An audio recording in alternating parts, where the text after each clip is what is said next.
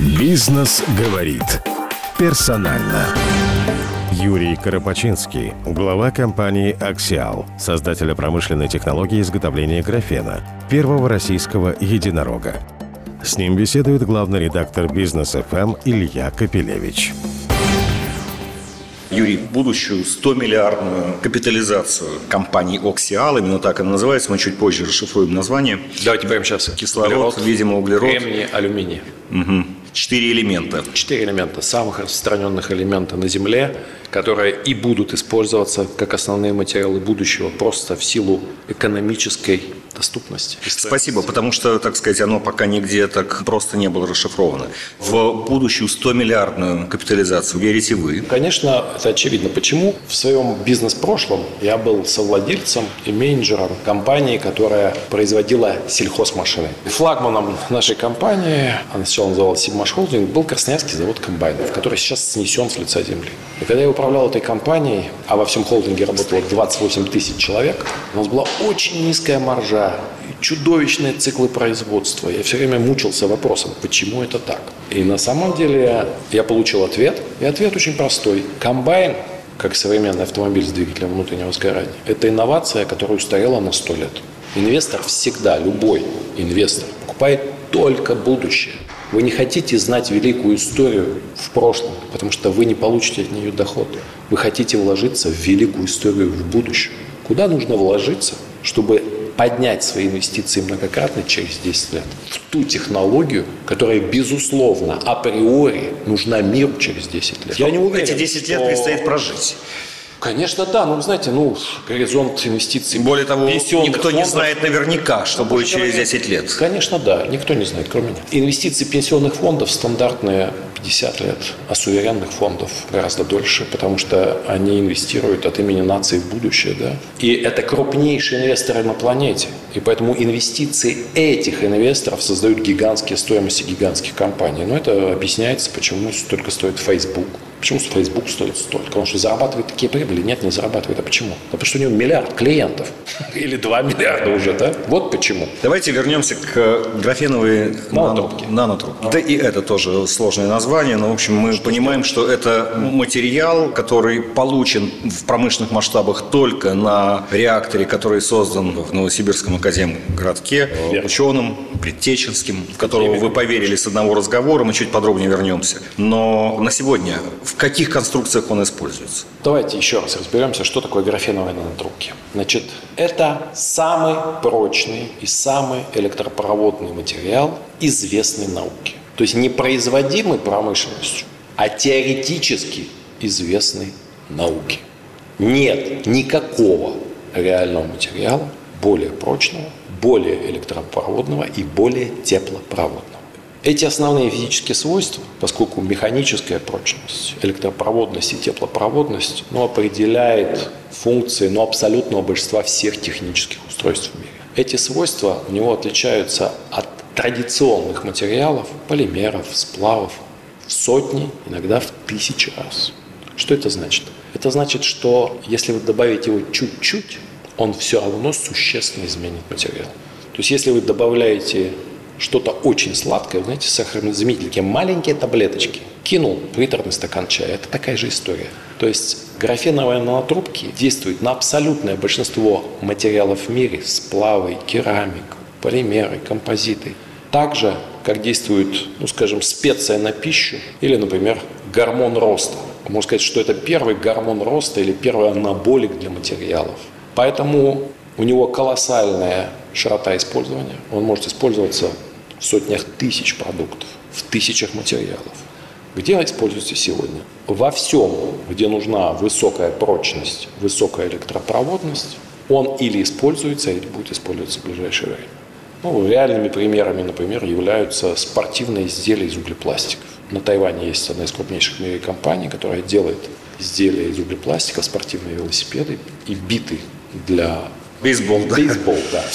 Вот, например, бейсбольная бита – Удивительно, но когда бейсбольную биту бьется этот твердый мяч, она разлетается в щепки, любая бейсбольная бита. Тут добавили совсем немножко материала, причем это бейсбольная бита углепластиковая. То есть, в принципе, она и так из самого прочного материала. Как вы думаете, насколько повысилось сопротивление разрушению? В 8 раз.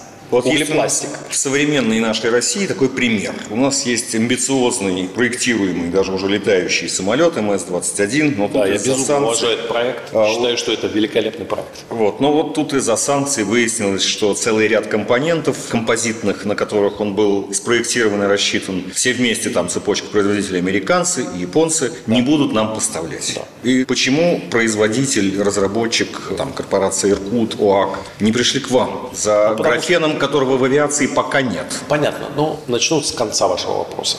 При разработке Dreamliner Boeing 787, который, как известно, на 85% углепластиковый, компания предполагала использовать одностенные углеродные нанотрубки, которые мы называем графеновыми, в крыльях, в композите крыльев. Эти эксперименты компания Boeing вела несколько лет, но тогда нас как компания не существовало, а существующие производители материала не могли производить и не умели, произведя, внедрять трубки в композиты. И компания Boeing, поработав несколько лет, закрыла этот проект, и сегодня в Боинге в Dreamliner нанотрубки не используются. Это мысль номер один. Мысль номер два. Цикл создания самолета – это очень-очень длинный технологический цикл. Почему? Потому что в гражданской авиации колоссальные требования к надежности. Четыре девятки после запятой. 99,9999. Вот такой надежностью должны обладать все конструкции, системы и самолет в целом для того, чтобы быть тестом гражданской авиации. Для того, чтобы этого достичь, существует такой цикл разработки испытаний, который растягивается на 7-8 лет. Поэтому для того, чтобы нашему материалу попасть в композиты МС-21 или любого другого гражданского самолета, нужно целенаправленно начать за 8 лет до. Это первое. Второе. Нанотрубки не являются заменой углепластику. Нанотрубки меняют свойства углепластика. То есть можно сделать углепластик более совершенным у него может быть выше удельная прочность, то есть равнопрочные детали будут весить легче. У него можно повысить очень сильно сопротивление старению, потому что композитные детали стареют, там есть смола, она трескается по многим причинам, по механическим, из-за нестойкости к ультрафиолету, который интенсивный на больших высотах. И это все великолепно решает нанотрубки. Старение, сопротивление росту трещин, ультрафиолет – это просто наша тема.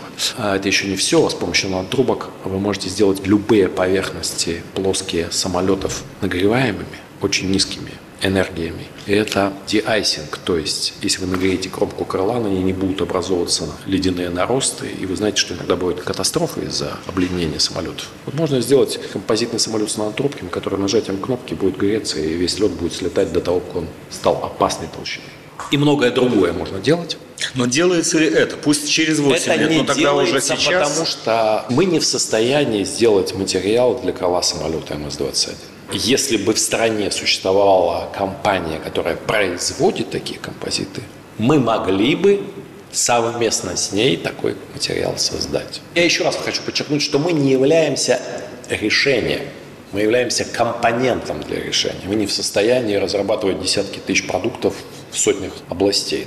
Ну, значит, чтобы ваша компания росла, производители конструктивных материалов, тех или иных, должны все-таки понять Абсолютно. это, прийти, начать Абсолютно. свои это, разработки, как это, использовать. Это, это в реальности происходит.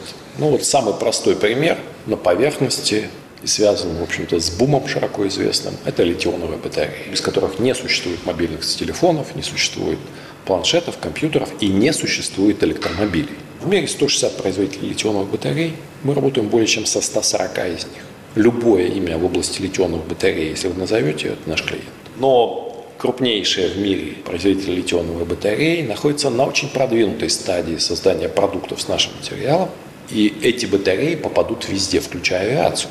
Если вы знаете, на Dreamliner была проблема с эксплуатацией, у него дымила литионовая батарея и даже останавливали эксплуатацию этих самолетов в мире.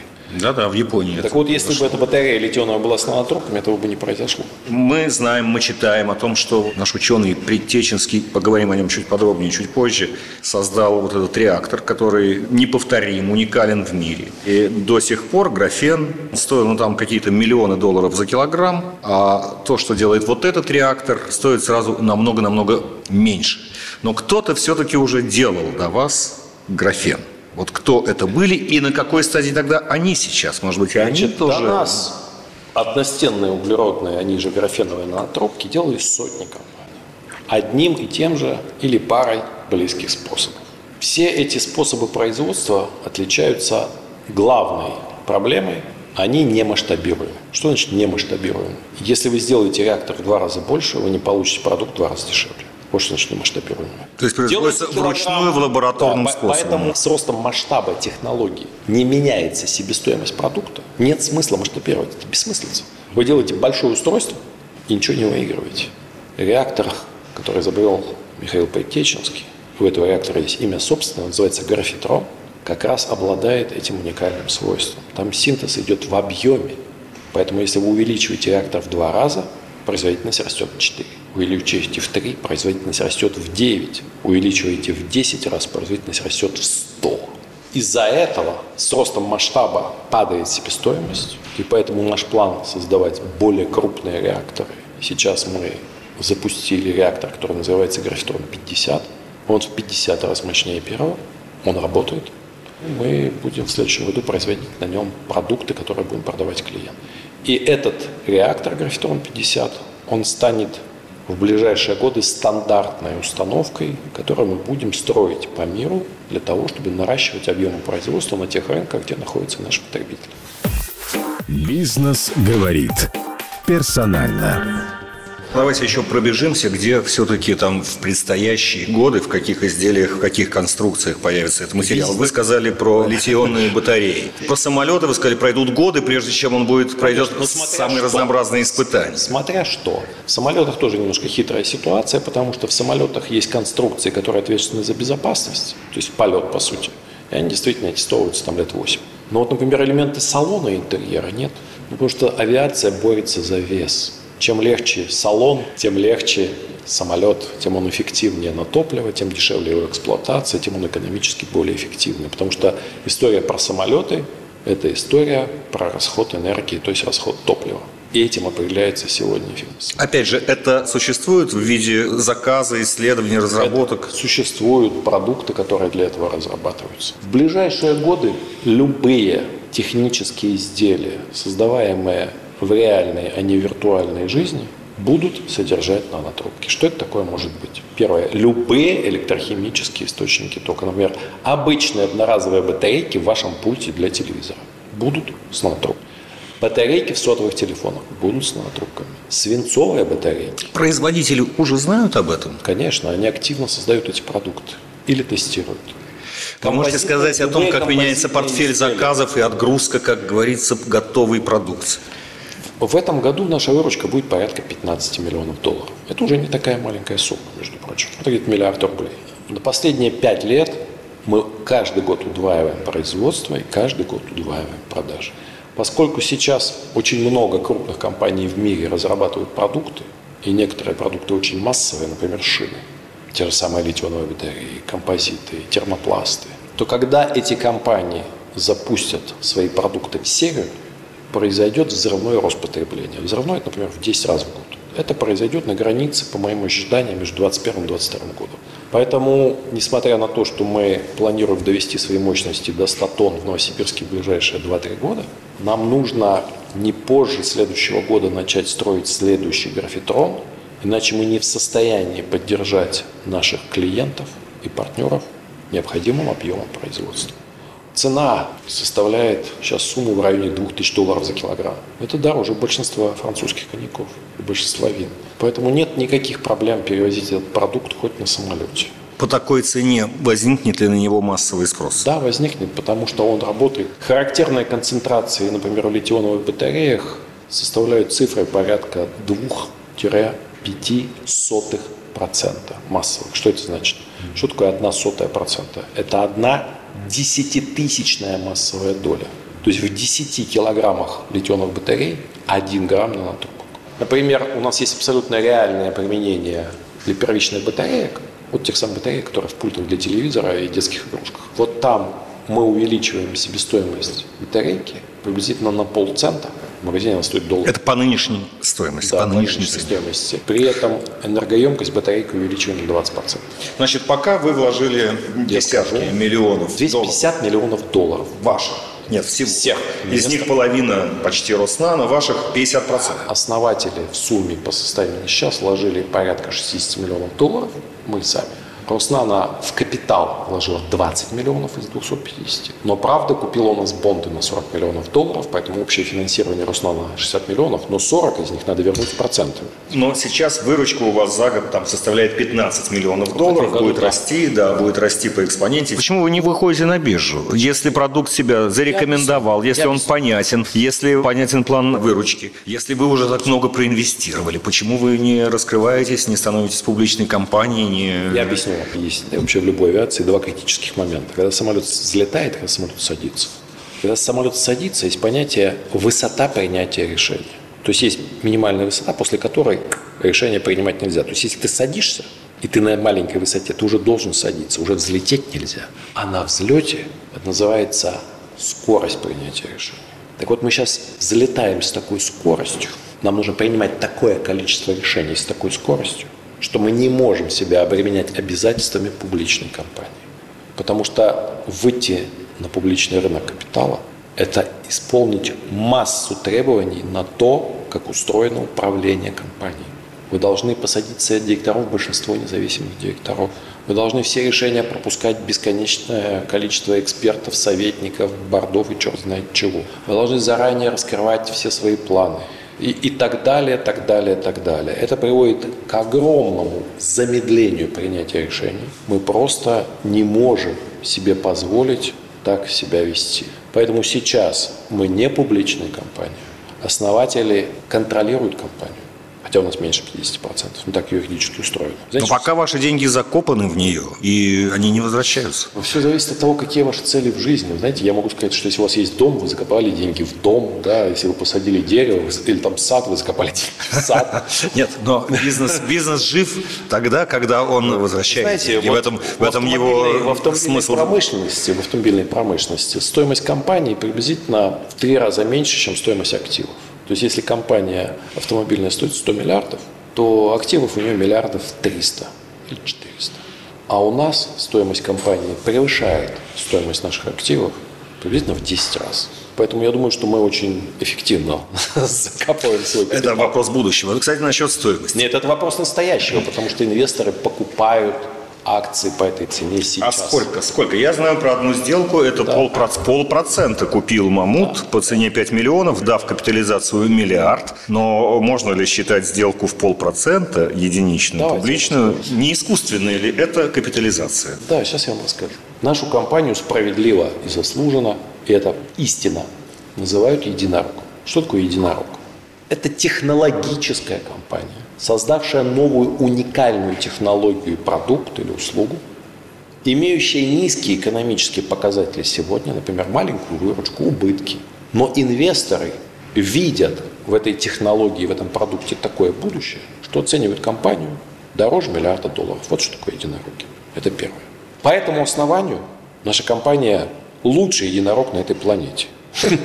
У нас перспектива использования бесконечно выше, чем у Амазона или чем у SpaceX или у Tesla. Вы в курсе, что Tesla 15 лет убыточная компания? Да? Она все время убыточная. Да, и стоит 60 с чем-то. Вы знаете, что по состоянию на сегодня, вот мы с вами сидим, Tesla самая дорогая автомобильная компания мира сегодня. Стоит 60 чем Мы знаем, но вы знаете, мы постоянно высказываем сомнения. На, на я, я понимаю, я понимаю Выдержит вас. ли это, но пере, можно ли переспать теперь ночью? Я вас, теперь я вас да. спрашиваю. Компания Tesla, которая привлекла там 18 или 20 миллиардов долларов инвестиций, она стоит 60 миллиардов?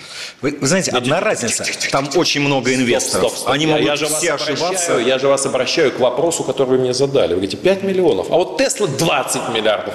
И вас это не убеждает?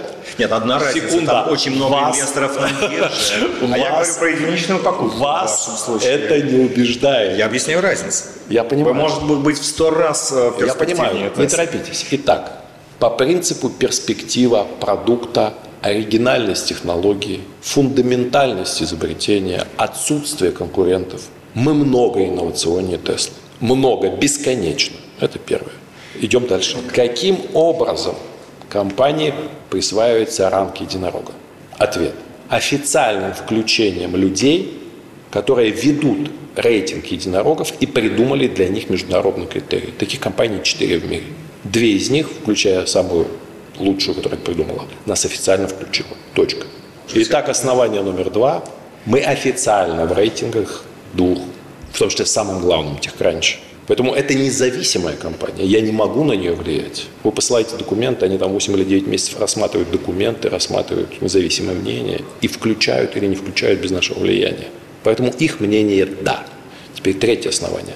Действительно, с Сашей Мамутом, с Александром Мамутом была знаковая сделка. Разница состоит в том, что она была публичной. На сегодняшний момент мы совершили транзакции по этой цене на 52 миллиона долларов. На 52 миллиона долларов инвесторы купили наших акций. По оценке сегодня 1 миллиард 111 миллионов долларов последняя транзакция произошла. 5% в сумме пришло транзакции. При этом 30 миллионов долларов – это cash-out. То есть часть наших инвесторов получила деньги обратно по цене в 50 раз дороже, чем они вложили. То есть они их перепродали уже?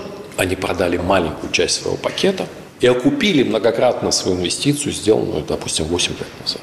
Причем среди этих инвесторов нету российских. Компании, которые покупали, это не российские инвесторы. Но они не публичные.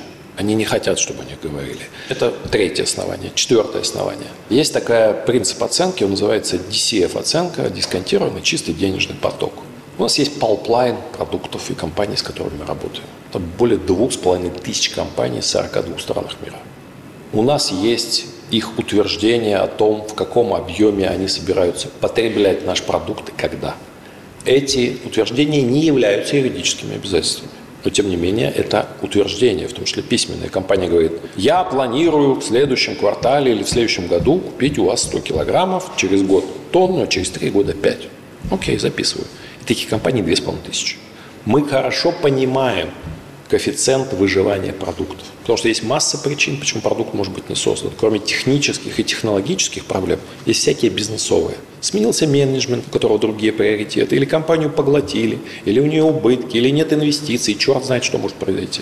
Поскольку мы занимаемся уже продукт девелопментом восьмой год и общаемся с тысячами компаний в десятках стран, мы уже достаточно глубоко понимаем отрасли, в которых мы работаем.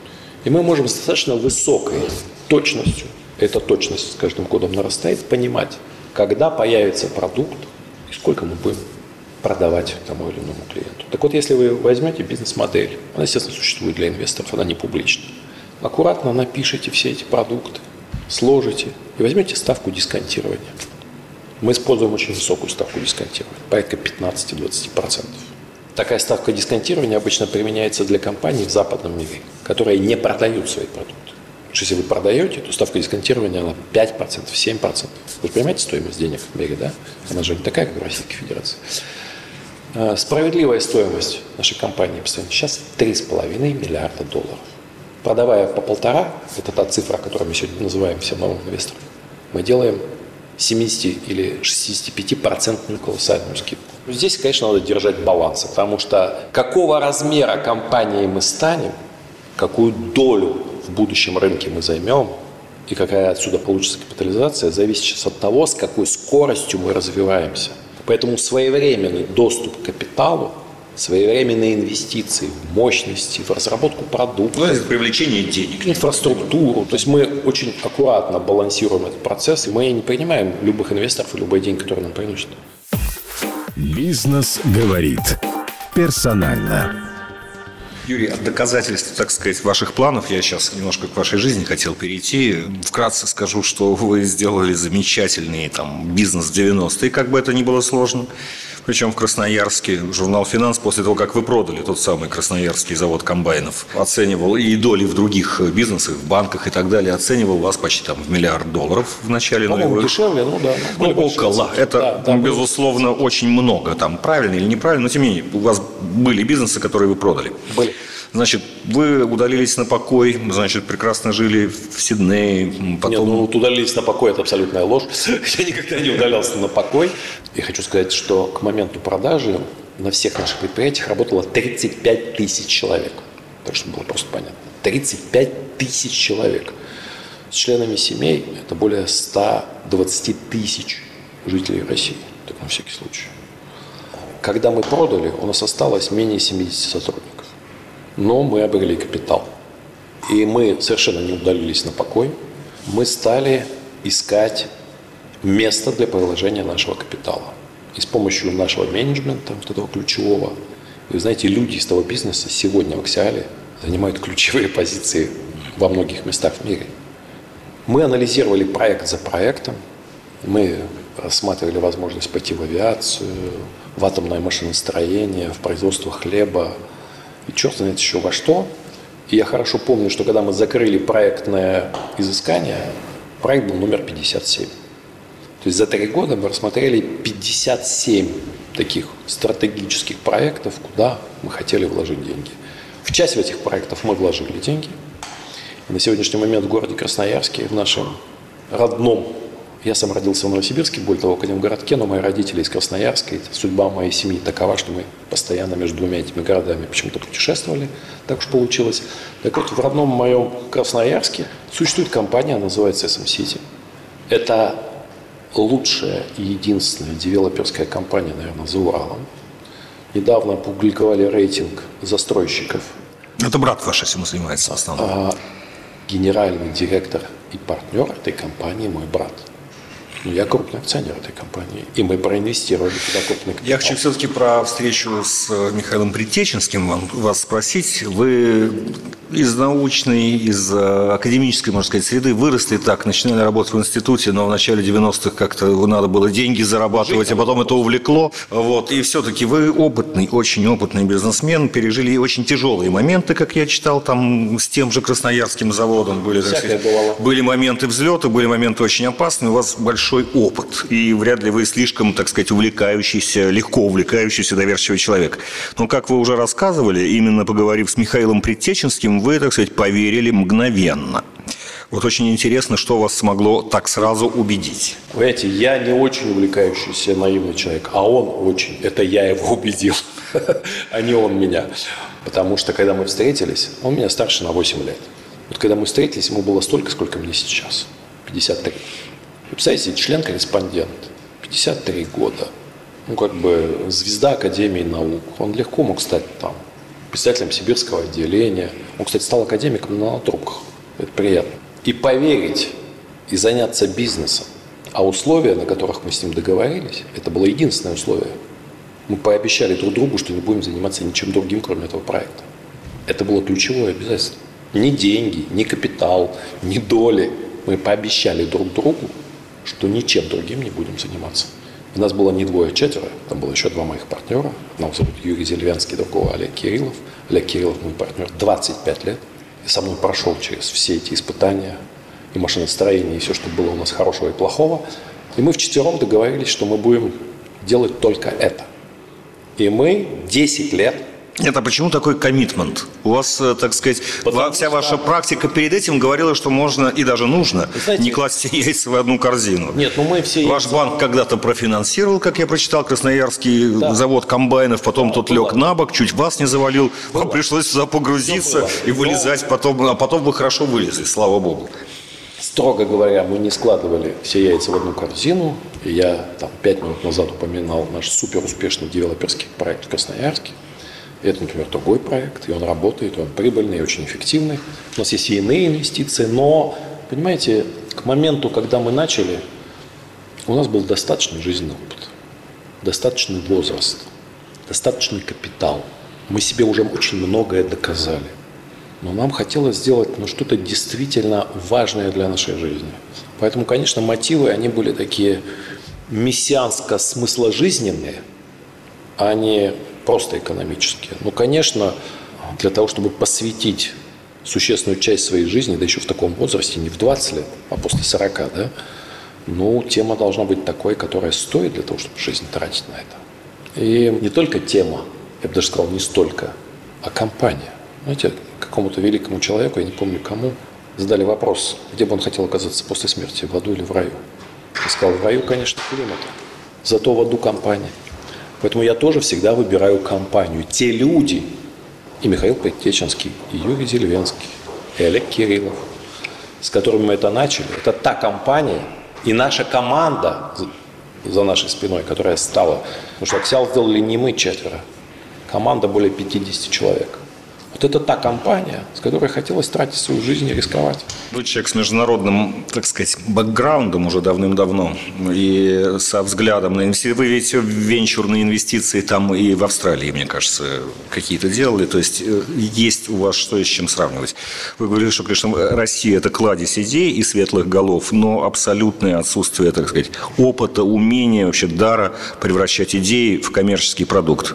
Что вы сейчас думаете об этом? Вы это раньше говорили. Все-таки ваша история сейчас с Новосибирском, она ну, впечатляющая. Или, может быть, начинается какая-то новая история? Об этом очень хорошо говорит Алузан, известный экономист из МГУ.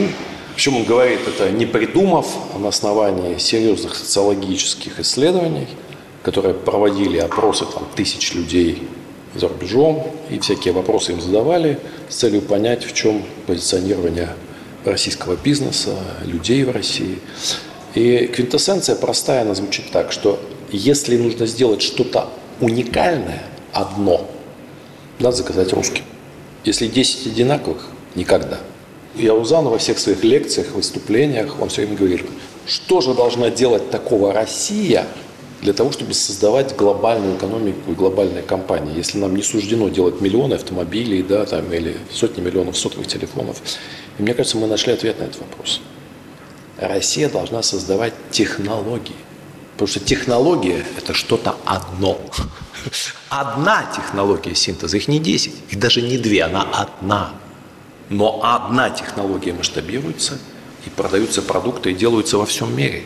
Потому что вот этот продукт девелопмент и отношения с клиентами – мы делаем через людей, которые родились в 16 странах. Вам не скажут, потому что вы национальное достояние? Мы, конечно, национальное туда, достояние. Туда, куда-то за границу да вывозите? Нет, такое же наци... ну, национальное достояние, оно только тогда становится национальным достоянием, когда оно нужно всему миру. Вот понимаете, вот Google национальное достояние Америки, потому что Google нужен всему миру. Сикорский, я специально называю те, у кого Сикорский, там, Брейн, да, Сикорский национальное достояние Америки, потому что он нужен всему миру. Поэтому Оксиал – национальное достояние России, конечно, потому что он нужен всему миру. Оставьте Оксиал в России, и он не нужен будет никому, и России в том числе. Вот так. Спасибо. Спасибо вам. Бизнес говорит. Персонально.